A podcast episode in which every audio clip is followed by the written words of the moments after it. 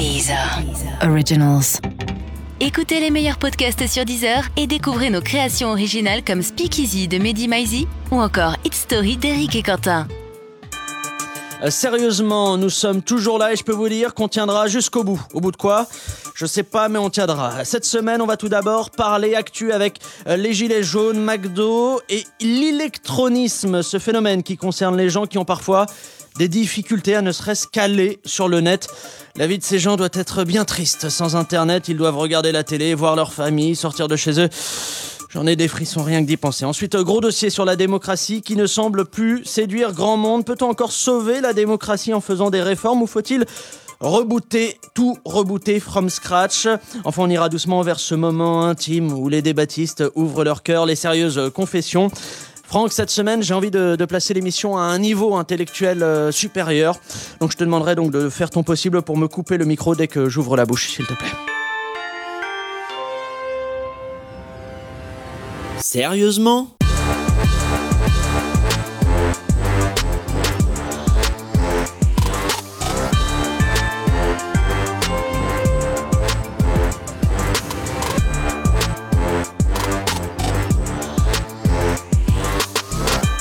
Salut à toutes et à tous et bienvenue dans Sérieusement, le podcast d'actu avec des blagues dedans. Cette semaine, pour m'accompagner, trois débattistes, deux fidèles et un nouveau. Alors parmi les, les fidèles, tout d'abord, il est vidéaste et cofondateur de la chaîne YouTube Osons Causer. La semaine dernière, il a voulu monter sa maison écolo lui-même pour économiser de l'argent. Mais il dort maintenant dans une cabane mal isolée où il doit se battre chaque nuit contre des castors qui viennent lui voler son bois. Voici Ludovic Torbet. Salut. Ça va? Ça va très bien. Ah, il n'y a plus de wesh wesh. Il y a plus de wesh globalement wesh. bien dormi. Oui, bah oui, mais ça, on n'en parlera peut-être pas pendant cette émission. Euh, Deuxième de débattiste, respect. elle est doctoresse en sciences politiques et enseignante à Sciences Po. Elle a aussi participé au jeu télévisé Les Amours en 2013, mais elle a été éliminée dès le premier tour parce qu'elle était ivre sur le plateau. Elle a ensuite vécu une romance passionnée avec Tex et lui a brisé le cœur. Le pauvre est devenu misogyne à cause d'elle. Elle en fait une bouche en cœur. Euh, J'adore voici Tex. Anastasia Colosimo. Tex, un message pour lui ou pas Je l'aime. on va essayer de le faire venir. Et enfin, troisième débattiste, euh, nouveau, un nouveau euh, cette semaine. Il est chroniqueur, journaliste et c'est l'un des trois cerveaux euh, du programme court euh, Data Gueule. Très bon programme. Il a longtemps été aussi le fan numéro un du groupe 113, dont il s'est fait tatouer les paroles du morceau Tonton du Bled sur tout le dos en écriture gothique. Aujourd'hui, il regrette car il a du mal à trouver un vrai travail à cause de ça. C'est Julien Goetz. Bien le bonjour. Euh, quant à moi, je suis euh, Pablo Mira et comme le dirait mon poteau Churchill, ce podcast d'actu est le plus mauvais, à l'exception de tous les autres. Citation. Une semaine euh, sans actu, vous savez, c'est comme Benjamin Biolay sans dépression nerveuse, ça n'a pas vraiment de sens. Alors on va tout de suite y, y remédier. U comme actu. Les jingles sont vraiment la, la partie forte Ouais, de, léché, cette émission. Il y a une valeur ajoutée euh, sonore assez impressionnante. Et encore, tu n'as pas tout vu. Oui, tu vas voir, après, il y a de très belles choses hein, qui arrivent, Julien. Euh, je vous propose d'attaquer euh, cette revue d'actu avec l'appel au blocage des routes le 17 novembre. À l'origine de cette initiative, des automobilistes en colère contre la hausse du prix du, du carburant. Des automobilistes qui se font appeler Les gilets jaunes. eh ouais, il y en a un qui suit. Allez, euh, pour revenir à la hausse du prix du carburant. Alors moi, j'ai pas de voiture, hein, je vous le dis, mais cette situation m'affecte énormément car j'utilise de l'essence pour brûler quotidiennement des disques de Garou. Euh, les manifestants, euh, les gilets jaunes, appellent au blocage et ils ont même prévu d'aller à l'Elysée le 17 novembre. Anne Hidalgo a donc autorisé la police à tirer sur les automobilistes qui emprunteraient les voies sur berge. La voiture est devenue un peu le, le symbole de la France périphérique dont les élites citadines et leurs décisions seraient plus éloignées que jamais. Alors est-ce que l'essence est devenue le, le carburant d'une nouvelle opposition province-métropole Et j'ai envie d'écouter Anastasia.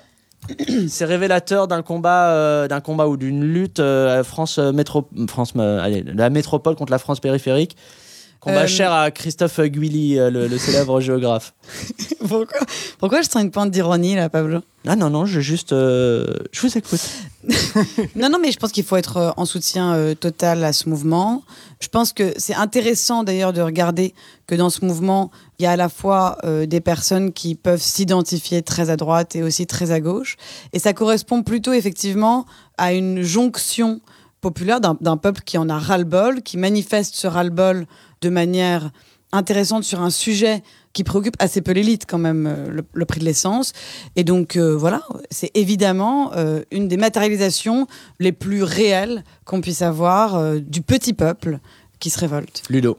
Ouais, bah grave. C'est un gros ras-le-bol. Voilà, c'est la fin de cette et qui- émission. Et qui n'a pas arrêté de monter. C'est aussi intéressant de voir comment est-ce que euh, l'idée des Gilets jaunes et l'idée de cette manifestation s'est diffusée et a progressivement gagné euh, du terrain médiatique et des soutiens politiques. Alors d'où ça vient? Bah, C'est assez connu. hein. C'est que pas mal d'urbains, de métropolitains qui habitent les grandes villes ou qui habitent Paris s'en foutent complètement de la voiture, ne l'utilisent pas, n'ont pas de... Enfin, sont même des opposés à la voiture. hein. Là maintenant, il y a, on, on ferme les voies sur berge, euh, Anne Hidalgo, il y a même des idées de Mm. péage urbain pour euh, d'ailleurs lutter contre la pollution atmosphérique qui fait beaucoup de morts en ville. Du coup, c'est pas forcément idiot, mais euh, les urbains, les métropolitains sont opposés à la bagnole. Et c'est sûr que qu'est-ce qui reste euh, à ceux qui se sentent en opposition avec les urbains Il leur reste la voiture comme objet de revendication, en leur disant ouais, euh, nous on a nos caisses, vous nous méprisez, le prix de l'essence augmente, vous nous taxez nous, et euh, nous nous trouvons ça injuste, nous allons bloquer le pays. Moi je voulais dire un truc, c'est la première manif où je vais galérer à manifester. Parce que comment tu fais pour bloquer quand t'as pas de bagnole? On vient avec des gilets jaunes dans le métro, on, se- Et puis les on fait blocages, barrage les de sont notre corps. surtout sur des villes de, province, euh, des petites villes, sur des ronds-points. Et sur rien des- que ça, c'est ça. intéressant. Et le ras-le-bol monte. Ce qui est très normal, intéressant Julien. aussi, c'est que les syndicats n'ont pas appelé à manifester, ce qui veut Mmh. dire que c'est peut-être un véritable mouvement euh, populaire. Vous sentez- vous sentez- Bah quoi On a perdu Pablo. C'est le mot syndicat qui te. Non, je voulais laisser Anastasia face à elle-même l'espace d'un- instant. Et ça me fait marrer. Très vite, Julien, sur ce dossier-là, c'est un truc que vous suivez ou pas du tout Euh, Non, que je suis de loin. Après, moi, ça m'interroge toujours parce que, en fait, euh, on- on- la chose se monte sur une question d'opposition euh, et la manière dont tu formules la question euh, nous amène vers ça. Est-ce que c'est l'opposition entre les urbains et ceux qui sont. euh, euh, Mais c'est biaisé, c'est biaisé de poser Mais non, mais ce- c'est que c'est- ce- en fait, on se pose la question à un moment donné de se dire est-ce que la voiture elle est, elle est utile, euh, comment elle est utile, pourquoi elle est utile, Ouais. euh, où est-ce qu'elle fait sens dans notre modèle de société, ou est-ce qu'on se dit juste ah putain c'est un ras-le-bol, euh, fuck. Enfin, je trouve que ça schématise et ça rend soit tout noir, soit tout blanc. On est pour, on est contre. Alors qu'en fait, tu le disais, Ludovic, le fait de travailler peut-être à, à réduire le nombre de voitures en ville pour travailler à enlever, à lutter contre la pollution atmosphérique, qui est une pollution que subissent pas les plus riches, que subissent euh, les plus pauvres, c'est-à-dire ceux qui habitent dans les quartiers plutôt périphériques où passent les voitures. Donc euh, voilà, je trouve que attraper le débat comme ça nous emmène sur un truc où on se pose des questions qui sont sympas, mais euh, Très Alors court, justement, Anastasia. je pense qu'on est exactement dans, pour le coup, ce dont parlait Ludovic, c'est-à-dire que je pense que ceux qui vont manifester avec des gilets jaunes en ont rien à branler de la transition écologique. Leur problème, c'est de payer Mm. leur électricité, de payer leur essence, de payer leur nourriture, et qu'ils en ont marre justement que des pas sûr que- Je Parisiens suis pas sûr qu'ils en aient rien à euh, foutre. Je leur pense disent- il y a des priorités. Non, bah, c'est ça. Non, mais quand je dis qu'ils en ont rien à foutre, ce c'est que c'est vraiment pas leur priorité. Leur priorité, c'est comment est-ce qu'ils peuvent finir leur fin de mois. Et c'est ça leur ras-le-bol. C'est qu'il y a des gens qui leur disent non mais attendez c'est hyper important la pollution. Ils disent mais j'en ai rien à branler de la pollution. Moi j'arrive pas à payer mon électricité à la fin du mois. Après, on a un Ou- gouvernement qui utilise la taxe euh, pour faire une politique de transition énergétique, alors qu'il y aurait largement mieux à faire Non, aussi sur la question de la démagogue ce bagnole. que vous dites là. Non, mais c'est vrai. Non, je sais pas, je dis ça pour essayer de le relancer. Ils make pour the le planet great again avec des taxes, une taxation verte qui Ouais, s'applique vous êtes euh, aux fait avoir par détenteurs le de slogan. Vous êtes fait avoir par le slogan Ouais, comme tout ça, le monde. c'est tout, moi. S'il vous plaît, deuxième sujet, sujet qui nous a été inspiré par un article de M, le magazine du Monde, intitulé C'est notre café à nous, deux points, quand le McDo remplace le troquet du coin.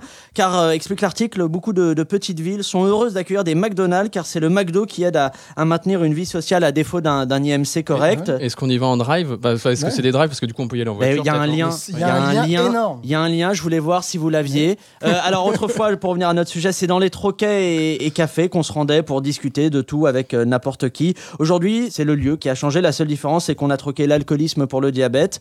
Alors au McDo, toutes les classes sociales se mélangent, visiblement toutes les couleurs, toutes ethnies se réunissent dans un seul et unique but, se moquer de ceux qui commandent des filets aux fiches.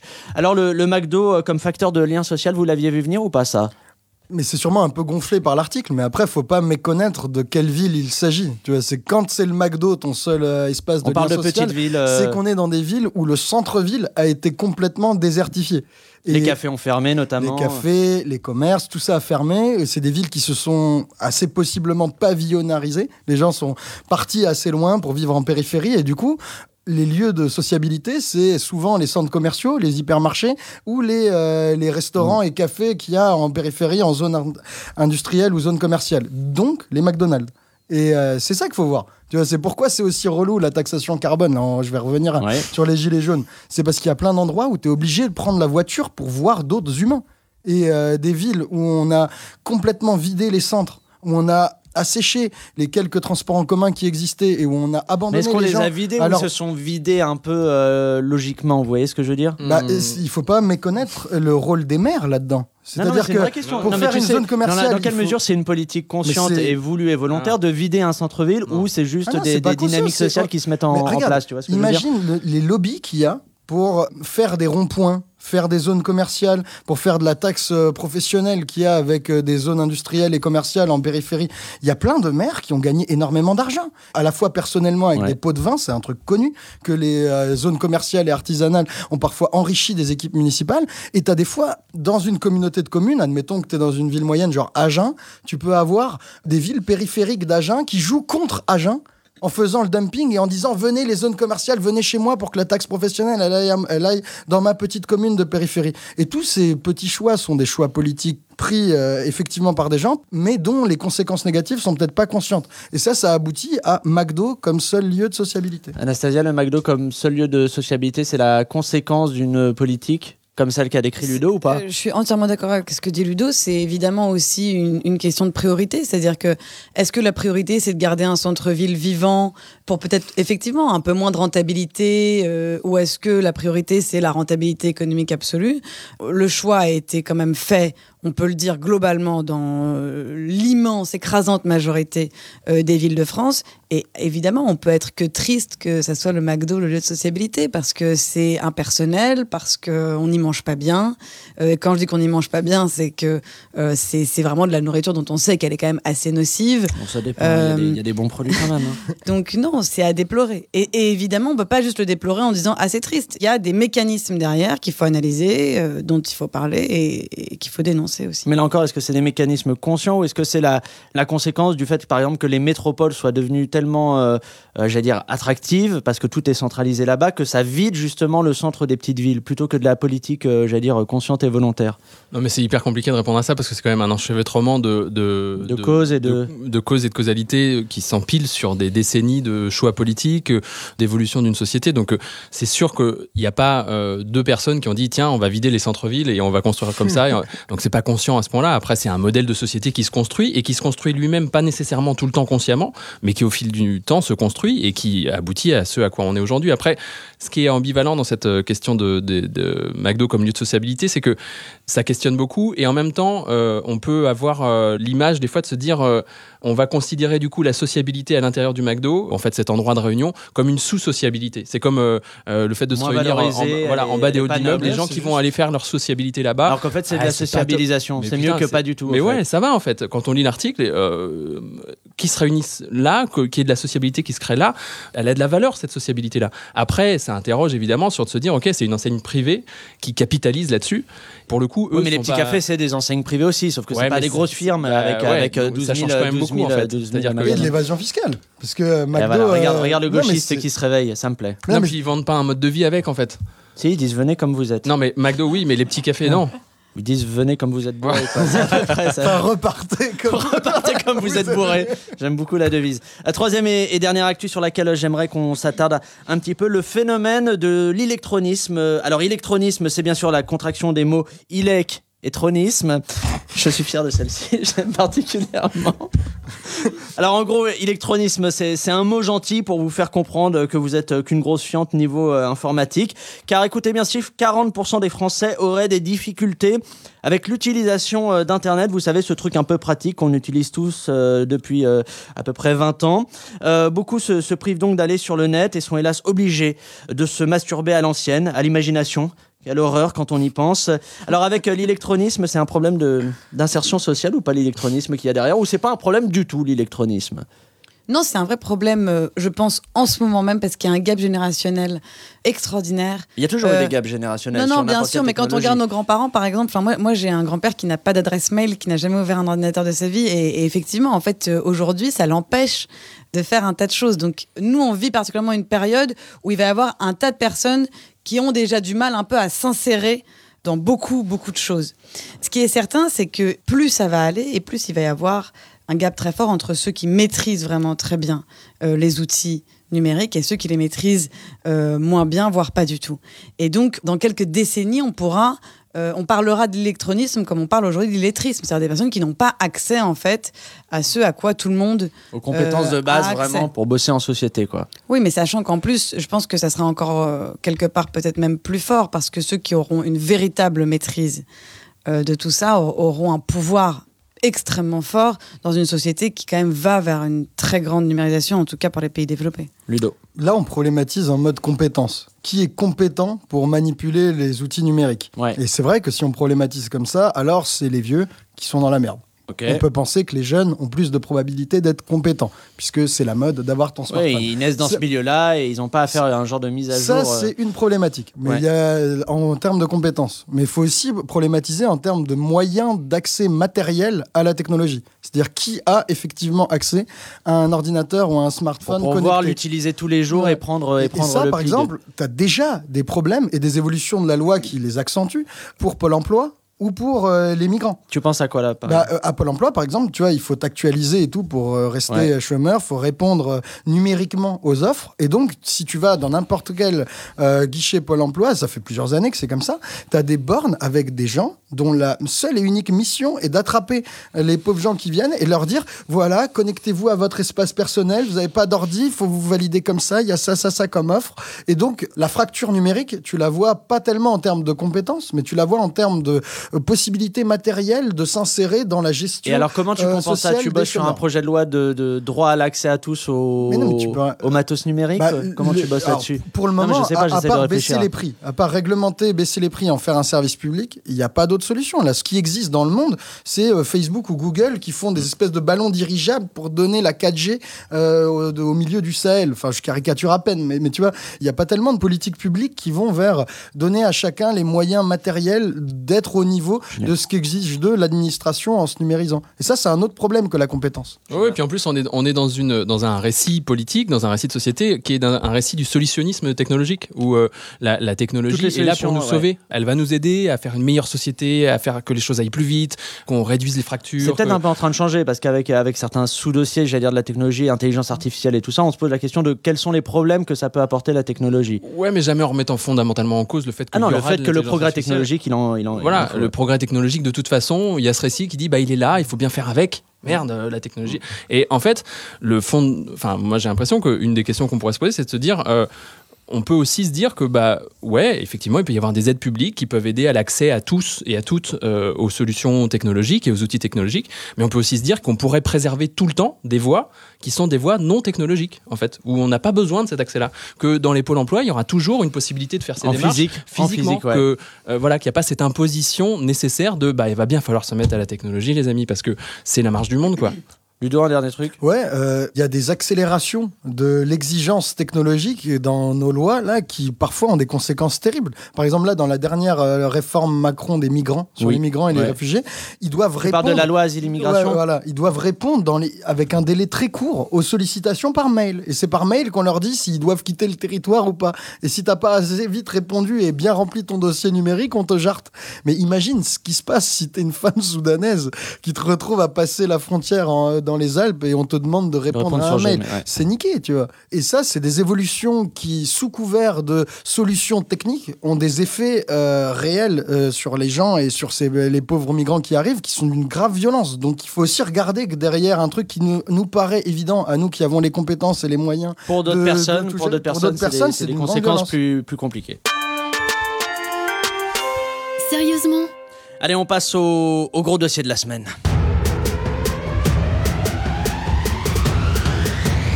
Le gros dossier. Alors pour ce gros dossier, on va longuement parler euh, de cette bonne vieille démocratie. Ah, tiens d'ailleurs, comment elle va la, la démocratie Franck? Je crois qu'ici à Sérieusement, on a accès à sa chambre médicalisée grâce à un micro posé euh, près de son lit. Est-ce que tu peux nous mettre en liaison avec la démocratie, s'il te plaît? Oui, elle a l'air stable et sereine, ça va. J'ai fait pi- pipi dans ma culotte. C'est bien, madame, c'est très bien. Ah, Je vais compliqué. vous injecter 100 millilitres d'espoir, d'accord Oh putain, là, le cœur qui s'emballe. Chariot de Réa, vite On dégage Ça marche pas. J'augmente de 20. On dégage Allez, ma vieille, nous lâche pas. Il n'est pas question que cette chambre ressemble à la Corée du Nord. On dégage Eh non, non, non, non, elle va pas si bien que ça du tout, au fait, la, démocratie. Et en même temps, 2500 ans et les poumons pleins de fake news. On pouvait euh, s'y attendre. Et tiens, un chiffre à propos de la démocratie. Euh, dans un sondage euh, paru, je crois, fin du, mois dernier, en octobre, 41% des Français se disent prêts à, je cite, alléger les mécanismes de contrôle démocratique et à confier le pays à un pouvoir autoritaire pour, je cite encore, réformer le pays en profondeur. Un chiffre qui fait écho évidemment à l'actualité internationale. On a Bolsonaro au Brésil, Salvini et consorts en Italie, Orban en Hongrie, la Turquie, la Russie, Trump, etc. De plus en plus de nations utilisent les élections pour mettre au pouvoir des, personnalités qui remettent en cause certains principes démocratiques, sans parler même des, des chiffres de l'abstention, hein, qui sont toujours euh, très élevés à chaque élection. Alors aujourd'hui, la démocratie, elle en est à quel stade de décomposition? On est quoi sur du Aznavour ou on est sur du Johnny? Euh, Là, il n'y a plus rien qui tient. Bah là, on en est à le 13 novembre, donc du coup quelque chose comme hier. Ouais. Le délai qu'avait l'Italie pour retoquer son budget à la demande de la Commission européenne a expiré. C'est-à-dire que là, on parle beaucoup de euh, Bolsonaro, euh, Salvini, Orban et les, di- et les euh, dirigeants autoritaires. Et comme atteinte à la démocratie, ce qui est tout à fait questionnable, je pense qu'on va continuer à en parler. Mais moi, j'aimerais qu'on parle d'une atteinte à la démocratie qui est institutionnalisée et qui est euh, euh, complètement écrite noir sur blanc dans les traités de l'Union européenne. Là, on a le gouvernement italien qui a proposé un budget, Ouais. un budget à euh, 2,4 ou 2,6 points pour cent de, de- de déficit public, un truc qui est dans les clous de l'origine des traités européens et des critères de Maastricht. Et la Commission européenne, depuis euh, 2011-2013, ils ont le droit de te dire oui ou non à des budgets euh, que leur proposent des États. Le commissaire européen Moscovici regarde le budget italien et lui dit non, non, non, là, votre budget, euh, ça va pas du tout. Vous êtes élu dé- démocratiquement pour euh, conduire des politiques, mais la manière dont vous les traduisez en budget, ça me va pas. Refaites ça. C'est quoi ça C'est Bah, comment bah, tu peux attends. attends dans les atteintes à la démocratie, il n'y a pas que les outrances de Donald Trump. Il n'y a pas que des gens qui, euh, euh, des, des leaders autoritaires qui vont paraître euh, exagérément euh, violents envers telle ou telle catégorie de gens. C'est pas que ça. C'est aussi des technocrates non élus qui, à Bruxelles, peuvent le dire avec toute la certitude et le bon sentiment de quelqu'un qui se sent bien dans sa position, dire non, non, ce que votre gouvernement élu a décidé, vous devez le défaire, faire autrement pour vous conformer au traité européen et à ce que nous, technocrates, on vous recommande. Ça, c'est une atteinte à la démocratie dont on parle quasiment jamais. Julien, j'aimerais juste avoir ton avis sur un point. Alors, euh, je refais un peu de contexte. hein. si on t'a dit de, de demander de venir aujourd'hui, c'est parce que tu as bossé avec euh, euh, tes deux compères, Sylvain Lapoix, c'est c'est bien, et Henri Poulain, ouais. sur ce sujet-là de la démocratie via DataGull. Est-ce que toi, pendant votre enquête, tu as remarqué que le désaveu qu'il pouvait y avoir à l'égard de la démocratie, c'était pour cette raison-là C'est le fait que la démocratie n'était pas respectée à un niveau institutionnel. Donc là, on est sur un- un- une échelle européenne, ou c'était pour d'autres raisons? Non, elle est, elle est, elle est pas respectée à plein de niveaux, euh, dans plein de logiques. Mais après, moi, je suis un peu obsédé par les mots, et je pense qu'un des trucs qui nous emmène vers des réponses autoritaires, c'est qu'on a utilisé ce mot de démocratie pendant des années, des décennies, pour qualifier un truc qui n'est pas une démocratie institutionnellement. C'est-à-dire qu'il n'y a pas de mécanisme. euh, il y en a quelques-uns, mais on n'est globalement pas dans un système démocratique. Euh, Est-ce que tu connais un, un système démocratique qui le soit de manière absolue et qui soit de, Non, je crois pas, et je suis pas sûr que ça puisse fondamentalement exister. Ouais. Après, c'est un horizon euh, vers lequel on tend, dont on essaye de se rapprocher. Mais ce qui s'est passé, c'est qu'on a parlé pendant des décennies de on est en démocratie, tout va bien, et, les, et, les- et à l'inverse, euh, les citoyens et les citoyennes voyaient bien que bah, y Dans les faits, ça qui, suivait pas. qui collaient pas. Donc du coup, au bout d'un moment, on s'est dit ouais, mais la démocratie, c'est quand même de la merde en fait. Parce que ça fait 100 ans qu'on est en démocratie, mais ça fait 100 ans que ça marche pas. Donc la démocratie est niquée. Sauf que ce dont on parle n'est pas la démocratie, je pense. Alors c'est La quoi démocratie, c'est pas aller on est voter quoi, une fois alors, tous les si on doit, ans Si on doit mettre, euh, ouais, mais c'est pour ça qu'il y, a un- il y, a un- il y a un genre de mot, enfin presque un oxymore de démocratie représentative qui a été créé et qui permet Mais de c'est faire pas passer. du tout un oxymore et c'est pas du tout absurde. Bah si, démocratie représentative. Ah c'est si, si la démocratie c'est Non, le en pouvoir fait, y a- euh, en fait, je pense c'est qu'il faut mettre un tous, peu d'ordre, fait, fait Il faut mettre Eh, quand même un peu d'ordre. on va, éviter Eh les oh. phrases où on met un peu d'ordre parce Eh que oh. Non, mais il faut mettre pas un peu d'ordre. ordre quoi. Évidemment. Vas-y Anastasia, je t'en prie. Mais euh, Je te demanderais juste de te calmer. extrêmement calme. Je suis extrêmement calme. Vas-y, je t'en C'est prie. vrai, je témoigne. Et on ne la coupe pas. tout à fait Je calme. vous demande de respecter la parole de cette personne. Euh, alors, je pense qu'il y a deux choses. La première, et je serais tout à fait d'accord avec Julien, c'est qu'il y a eu une promesse qui a été faite et qui était une promesse effectivement où on parlait un peu grossièrement de démocratie en disant euh, le pouvoir au peuple, etc. Et qu'effectivement, pour un tas de raisons institutionnelles mais aussi euh, pratiques, ça n'a pas euh, été tout à fait le cas. Sur le côté institutionnel, il faut quand même rappeler qu'il n'a jamais été question de démocratie directe dans aucun de ces pays. On parle de démocratie d'une part libérale ce qui est très important, et d'autre part, démocratie représentative, ce qui est un tu- régime qui a le droit Tu peux redéfinir d'exister. C'est pas libérale absurde de parler de démocratie représentative. Il y a différentes possibilités dans la démocratie. Il y a la démocratie directe et la démocratie représentative. La majorité des pays ont opté pour un système de démocratie représentative. Qu'est-ce que ça veut dire la démocratie représentative? Ça veut dire qu'on élit à des certains moments des représentants et que ces représentants sont censés porter la voix de ceux par lesquels ils Ouais, ont été ouais. élus. Qu'est-ce qu'on a constaté? Et là, pour le coup, je reviens entièrement à ce qu'a dit euh, Ludovic, je signe et je plus sois. Il y a un écart Ce d'intérêt entre qu'il y a eu euh, un les- les- écart qui s'est creusé extrêmement fort. C'est-à-dire qu'en fait, c'est pas seulement qu'il y a plusieurs manières de ne pas être démocrate, c'est qu'en fait, ceux dont a parlé euh, Ludo, euh, alors euh, son exemple était excellent, mais parlons pour la France du fait que nous, on a voté contre la Constitution européenne Ah, en savais que 2005, c'est- le qu'on nous a refourgué n'importe comment deux ans après. Bon, alors qu'on a voté contre. Ça, c'est un déni de démocratie, mais vraiment dans la forme la plus pure qui soit. Et en fait, tout ce qu'on a aujourd'hui, ce sont plutôt les résultats logiques, mais vraiment mais mille fois logiques. C'est-à-dire qu'on ne peut pas s'étonner de ce qui se passe aujourd'hui quand on regarde les abus qu'il y a eu au fil du temps. Et surtout ces dernières années, avec effectivement cette promesse permanente des élites qui disaient mais non, mais vous inquiétez pas, on est en démocratie, tout va bien. Et en fait, rien ne va. Et la rupture entre ces élites-là et le peuple se fait vraiment grandissante. Julien. Alors, le moment où le peuple se révolte, on peut pas dire ah bah non, qu'est-ce que vous foutez, c'est pas bien, vous êtes des méchants, vous puez. Euh, C'est pas possible. Je suis assez d'accord avec ça. La, la seule nuance que j'apporterais, c'est que moi j'ai du mal à parler de démocratie représentative, comme j'ai du mal à parler de démocratie directe. Par contre, j'ai pas de mal à parler de régime représentatif. Voilà, on est dans un régime représentatif, c'est vrai. Pour moi, on n'est pas dans une démocratie représentative parce qu'effectivement, l'association de ces deux mots crée une forme de paradoxe que moi j'ai envie d'interroger.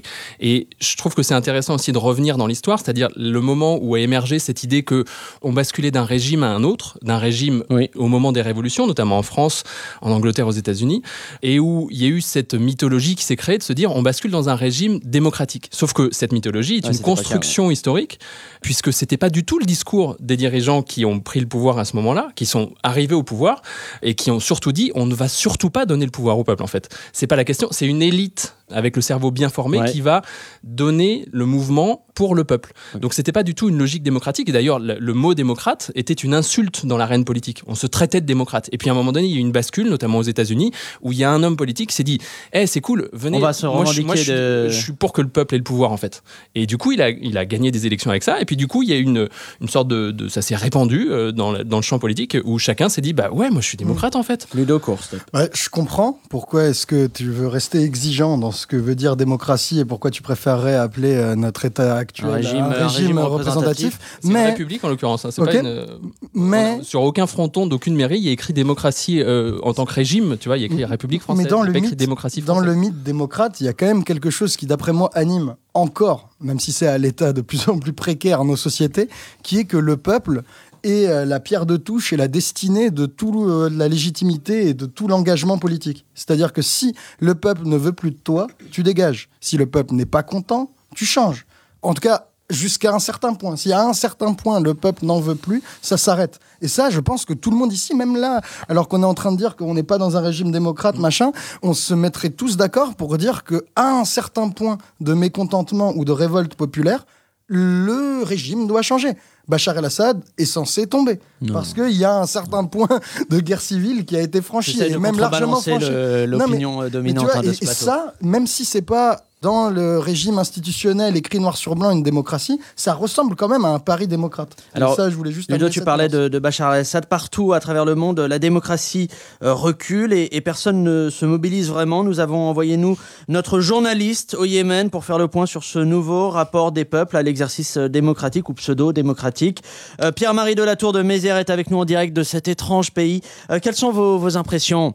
Oui Pablo, je suis bien arrivé à Sanaa, la capitale, après 6 heures d'avion. Euh, Mon impression, un vol très sympathique, et j'ai enfin pu voir A Star is Born, et je dois dire que l'alchimie entre Mm. Bradley Cooper et Lady Gaga est assez bluffante. Ouais, D'accord, Pierre-Marie, mais au sujet de votre reportage, au fait, les, les Yéménites sont-ils attachés à la, à la démocratie? Eh bien, pas le moins du monde, car les gens ici ne pensent qu'à manger. Je suis d'ailleurs avec Jemal qui est en train de ramasser de la terre pour nourrir sa famille. Et j'ai bien peur que sa conception de la diététique soit à l'image de son engagement politique, c'est-à-dire assez rudimentaire. Jemal, la démocratie, ça vous est donc égal? Vous savez, entre les bombardements des Saoudiens, les terroristes, la dictature, c'est difficile de... Et si je vous dis Tocqueville, Rousseau, Gérard Longuet, Ça vous parle? Non, car vous êtes trop occupé à grignoter cette galette de terre cuite. Pensez-vous que quelques calories apporteront davantage à vos enfants qu'un véritable régime démocratique?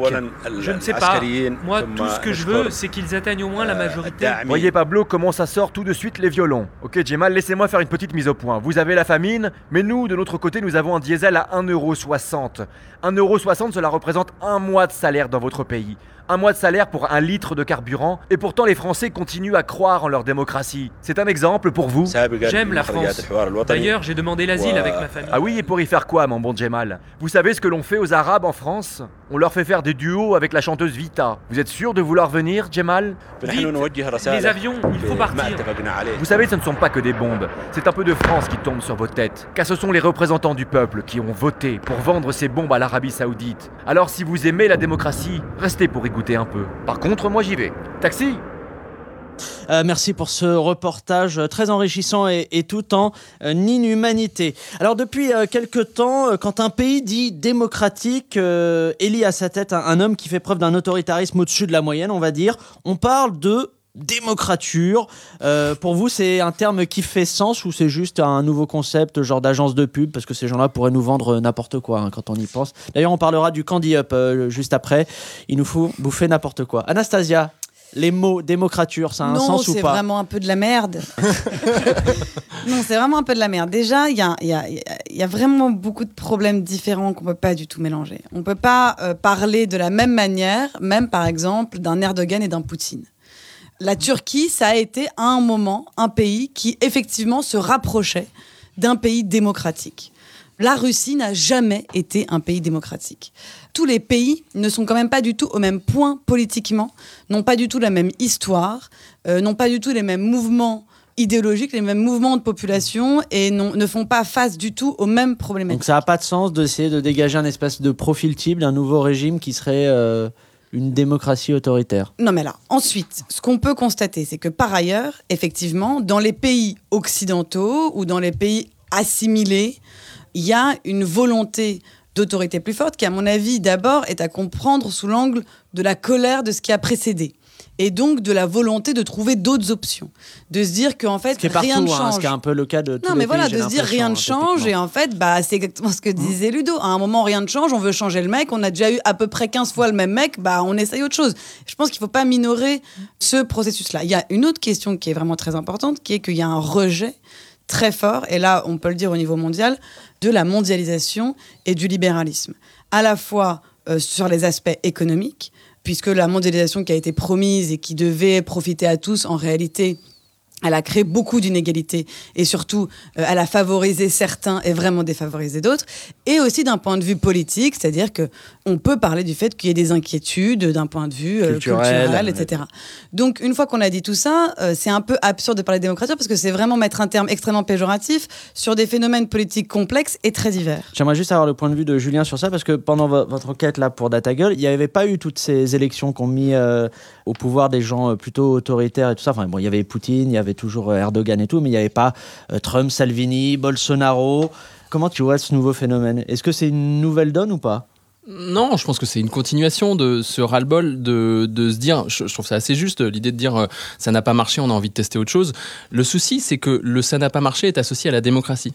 C'est ce que je disais tout à l'heure, c'est que comme on a appelé et non pas une politique particulière qui soit libérale ou capitaliste ou mondialiste. la démocratie libérale, la démocratie libérale, pas la démocratie, puisque mais justement parce que en Orban, par exemple, il est élu tout à fait démocratiquement. Oui, mais euh, c'est le cas aussi dans tous les pays d'Europe. Enfin. Mais en fait, le problème, c'est que l'élection n'est pas un fonctionnement démocratique. C'est choisir parmi une élite qui, parmi cette élite, va être autorisée à diriger le monde de ce pays-là, de cet endroit-là. Donc, c'est pas un fonctionnement démocratique. Le vote et l'élection, c'est le système le plus petit et le plus pauvre en termes de démocratie. Le référendum, c'est d'une pauvreté inouïe. Le référendum sur les euros euh, en 2005, déjà, il y a eu une réponse non qui était claire, qui n'a pas été respectée. Mais en plus de ça, l'outil référendaire est un outil complètement pourri en termes de démocratie. Parce qu'il n'y a pas de débat, il y a pas, c'est pas un outil de discussion démocratique. C'est un outil de une entité qui est une entité en haut de l'État décide d'une question, de la formulation de la question, de la formulation des réponses à la question. Donc on a un champ de réflexion qui est extrêmement réduit et il n'y a pas de participation. C'est-à-dire qu'un référendum pourrait arriver au terme d'un travail de discussion collective avec des Avec arguments. 74 millions de personnes qui Non, mais attends, Mais ça- d'une manière ou d'une autre, oui. Moi, j'aimerais qu'on s'intéresse sur les, les différents outils Sinon, démocratiques qui, peuvent exister dans les autres pays, mais ce sera après. J'aimerais juste qu'on reste sur cette question de démocrature. Bah, Ça avait pas l'air de te convaincre euh, tout à Ah non, l'heure. ça me convainc pas du tout. hum, par- surtout parce qu'on assimile euh, des dirigeants qui euh, n'ont rien de commun parce que leurs pays sont très très différents. Tu vois, par exemple, là, Bo- Bolsonaro, il est élu au Brésil. Mais son parlement, il est, à la, il est formé à la proportionnelle. Et il doit composer avec un parlement kaléidoscopique où tu as quasiment autant de partis que de députés. Et donc, par construction, quand tu as un parlement élu à la proportionnelle, tu as plus de compromis, de changements d'alliance. Et donc, tu dois composer avec Ouais. plus de force politique que, par exemple, en France. Mais donc, t'es nous- plus consensuel. mais non, du coup, t'es plus démocratique. Bolsonaro, Ouais. même aussi taré qu'il soit, le système Dans sa institutionnel composition gouvernementale, brésilien il est va plus- l'obliger à composer avec plus de, euh, de partis et d'idées différentes de la sienne que Macron. Macron, chez nous, notre élection présidentielle elle est uninominale à deux tours. Il est élu. Un mois après, il y a les législatives. Il y a un truc qui s'appelle l'effet majorité présidentielle. Et comme notre système d'élection aux législatives, c'est uninominal deux tours avec des seuils Nictaras, ça fait que tous les autres partis qui ont perdu à la présidentielle Non, se démobilisent. Le parti du président est surmobilisé et donc même un parti un pouvoir plus entièrement homogène, nouveau. mais qui est plus cohérent aussi. Oui, mais attends, mais du coup, Macron a beaucoup plus d'outils pour asseoir sa domination et son autorité, et toutes les décisions se prennent beaucoup plus à l'Élysée que Trump ne prend de décision depuis la Maison Blanche, ou que Bolsonaro ne prend de décision depuis Brasilia. Il faut vraiment comprendre ça. Mais ce que Mais tu dis, c'est que dans l'exercice du pouvoir, en France, on est plus. Bah, en euh, tout cas, toutes les décisions, chez nous, se prennent à l'Élysée. Il n'y a pas un amendement de loi qui n'est pas à valider ou pas par l'Élysée, pas un. Tu vois, ça c'est c'est la réalité de notre système institutionnel. Mais on préserve l'illusion, la communication, la présentation d'une démocratie. Alors oui, il y a des leaders qui se présentent comme plus autoritaires et moins ouverts au dialogue. Mais ça, c'est dans la ça, déclaration, Trump et c'est du- Mais des verbatims, système- c'est des- Exactement. Mais leur système politique institutionnel les oblige à composer davantage que chez nous. Et ça, faut le capter aussi. Oui, parce qu'on le, enfin, oui, on le voit pas, on n'en parle pas dans les médias pour le coup. Euh, celles et ceux qui, qui tentent de faire croire qu'un retour à un régime plus autoritaire serait préférable jouent euh, souvent sur la, la peur de l'étranger. C'est l'une des grosses ficelles hein, dans, dans le discours. En France, l'une des dernières vidéos qui surfe sur cette peur et qui fait le buzz, c'est celle-ci. Bonjour à tous, je suis Gilles Dupré. Vous m'avez peut-être aperçu dans des vidéos sur le complot judéo-maçonnique ou la sexualité de Laurent Ruquier. Aujourd'hui, on va parler du grand remplacement. Car oui, la France est en train d'être envahie. Attends, attends j'ai oublié un truc par contre. Euh, Voilà. Donc je disais, la France est envahie par la Maghrébie. C'est simple. Hier encore sur Nostalgie, ils ont diffusé Aïcha de Raled. Et si nous on reste comme ça sans rien faire, nos enfants, ils finiront par apprendre des chansons de Tarkan à l'école. Enfin, à moins que les islamistes imposent la charia et les forcent à porter la barbichette du rappeur Lafouine. Parce que c'est pareil partout. Prenez le café de la marque grand-mère. Une marque bien de chez nous. Non, un café arabica arabe?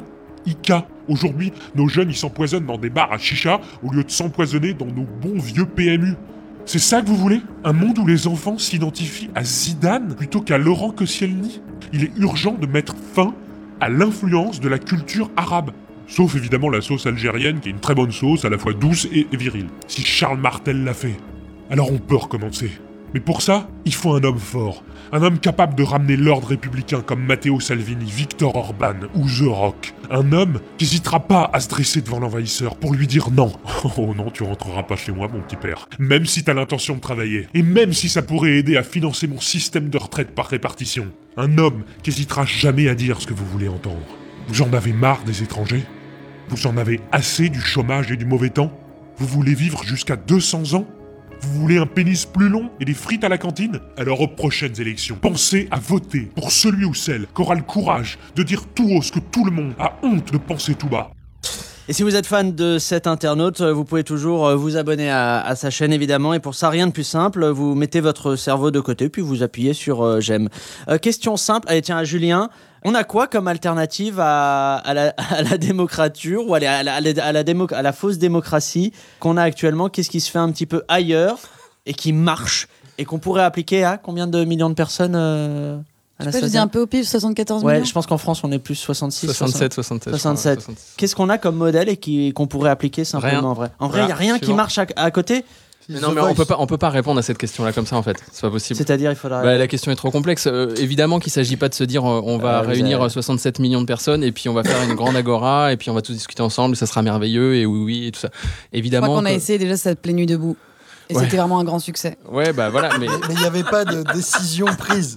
mais, Ah mais- on pouvait pas prendre des décisions, on pouvait pas parler, on pouvait que bouger les mains, donc c'était un peu compliqué. Ça me semble être beaucoup trop violent pour être acceptable à ce plateau. ouais, en fait c'est ça. le je censure. Non mais qu'est-ce qu'on fait? On, fait quoi? On réforme un petit peu le mode de scrutin? C'est quoi? On change Non. l'énoncé, l'énoncé Non, des. il faut arrêter de penser que le mode de scrutin, euh, c'est important dans la manière dont ça façonne un régime politique, Oui. mais c'est pas le cœur de la démocratie. En fait, aller voter tous les 5 ans, même tous les 2 ans, c'est pas le cœur de la démocratie. Mais donc c'est quoi? Moi je, je comprends pas les pistes qu'on a. Qu'est-ce qu'on pourrait faire très concrètement pour améliorer la chose Mais il n'y a, y a pas de solution toute faite. Il n'y a pas de solution que je pourrais te résumer en disant ah bah ouais, écoute, pas de problème, on peut aller acheter une super voiture, ça nous permettra d'aller plus vite, plus Ah loin. merde. Non, il n'y a, pas cette solution-là en fait. On, La va, se solution, mettre en PLS et puis on va attendre. hein. non, mais non. En fait, c'est de reposer la question sur euh, qu'est-ce que, en, en tout cas, c'est ce qu'on a essayé de faire avec euh, Sylvain et Henri quand on s'est interrogé sur cette question-là. Qu'est-ce que c'est que la démocratie? On, s- on- on s'est demandé qu'est-ce qu'il y a derrière ce mot-là. Euh, et, et c- et la réponse qui nous a frappé euh, sur le terrain, en discutant avec euh, des hommes et des femmes chercheurs, ou alors simplement avec des gens qui pratiquaient la démocratie Ouais. au quotidien, c'est la notion d'équité. C'est la notion d'égalité. Euh, Qui est censée être est à la base de la cœur- démocratie, Qui est au hein. cœur de la démocratie. C'est que chaque citoyen a une valeur euh, égale. euh, Donc après, ça c'est un truc qui peut nous aider à jauger si on est dans un processus démocratique, mais que ça soit au vote, que ce soit dans notre entreprise, que ce soit dans notre famille, que ce soit avec nos potes, que ce soit... Si ce, ce critère-là est pas respecté, sans doute déjà on se plante en fait. Pour- pourquoi est-ce qu'on voudrait appliquer euh, la démocratie à la famille, par exemple? Parce que ça peut peut-être permettre d'apaiser des choses, parce que ça peut peut-être permettre de construire une société un peu différente, sur des schémas un peu différents, qui sont pas des schémas de domination, qui sont pas des schémas de, de, de rapport de force, qui sont pas des schémas, voilà, qui sont de, de construire les rapports euh, humains autrement en fait. Mais je pense que fondamentalement la démocratie, elle pose cette question-là, de comment on fait pour vivre ensemble.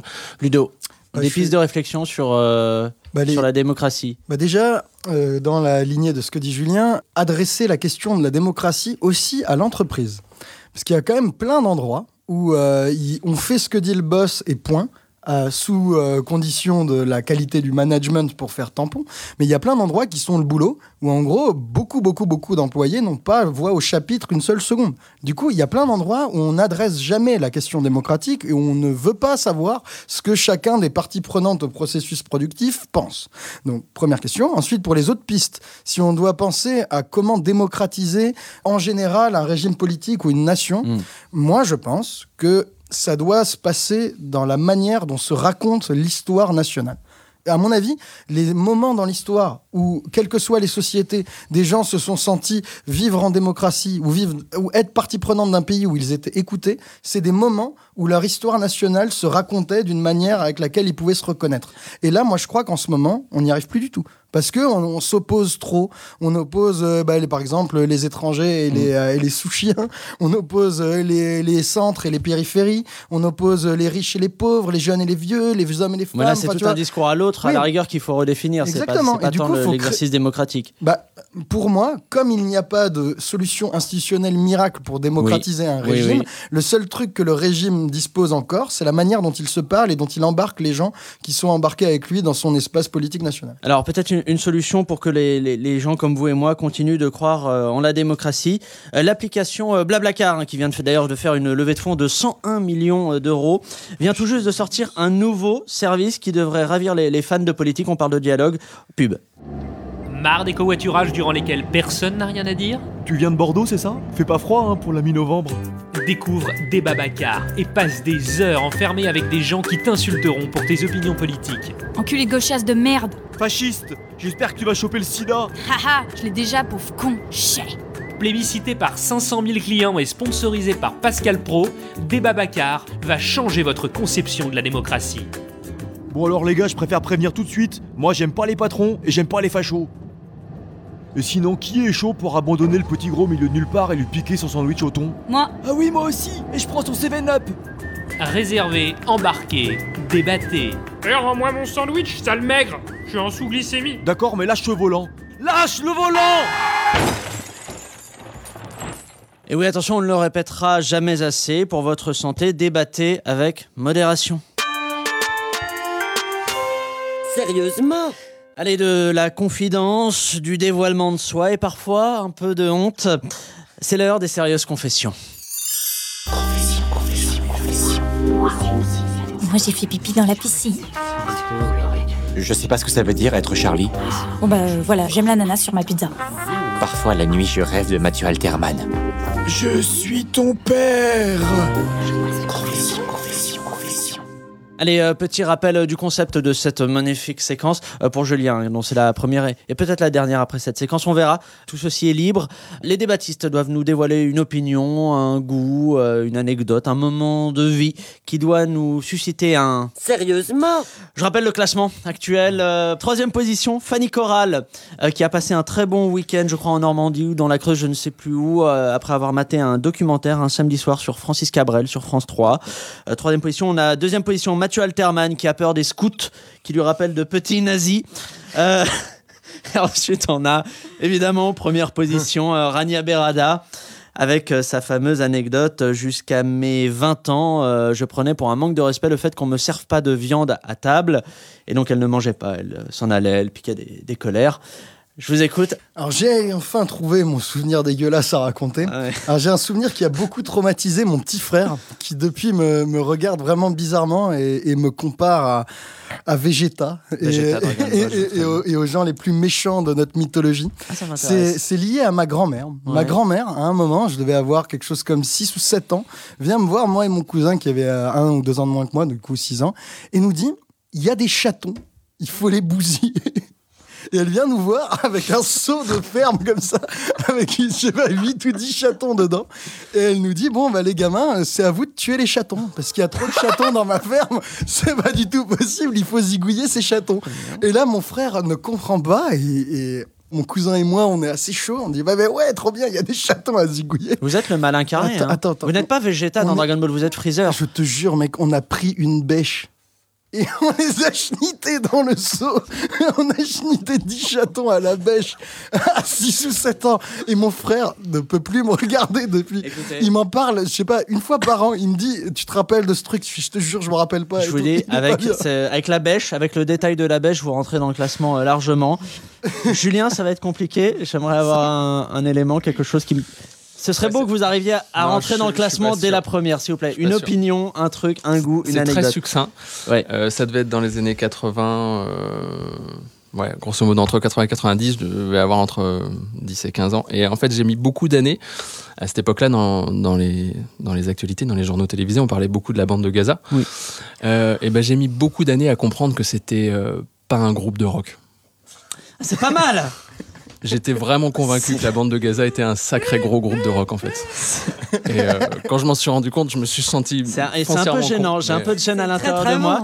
J'ai un pourcentage de gêne qui s'est créé Ouais, dans ouais, mon ouais, cœur. j'ai- appris à m'habituer à vivre Il avec. est possible mais, que euh, vous détrôniez Fanny Corral et son docu sur euh, Francis Cabrel. Anastasia Normalement, Moi, il y a de la ça va, matière, c'est- il y a Non, de la moi, matière c'est- Non, c'est un peu honnête aujourd'hui. euh, Ah, parce c'est que vous avez mitonné sur les, non, les pas du tout. Non, non, pas du tout. j'ai envoyé très peu de lettres euh, dans cette vie à des gens que je ne connaissais pas. Mm. Mais j'ai envoyé une lettre à quelqu'un que je connaissais pas quand il s'est fait renvoyer de la télé. C'était Julien Lepers. Parce C'est que j'étais hyper fan de lui. Mais c'est genre il y a Oh, c'est trois ans. récent, ça. C'est trop bien.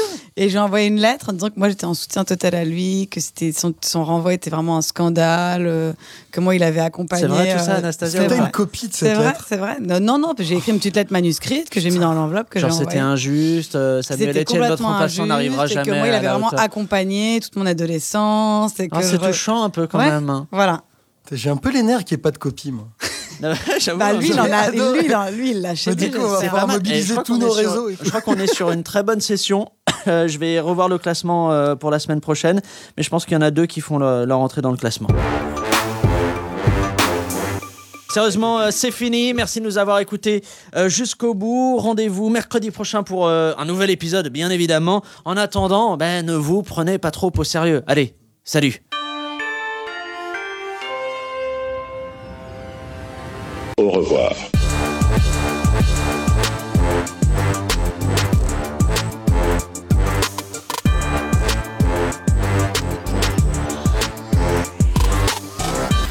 Essayez Deezer Premium gratuitement pendant 30 jours et écoutez votre musique sans interruption. Puis 9,99€ par mois sans engagement, voire conditions sur Deezer.com.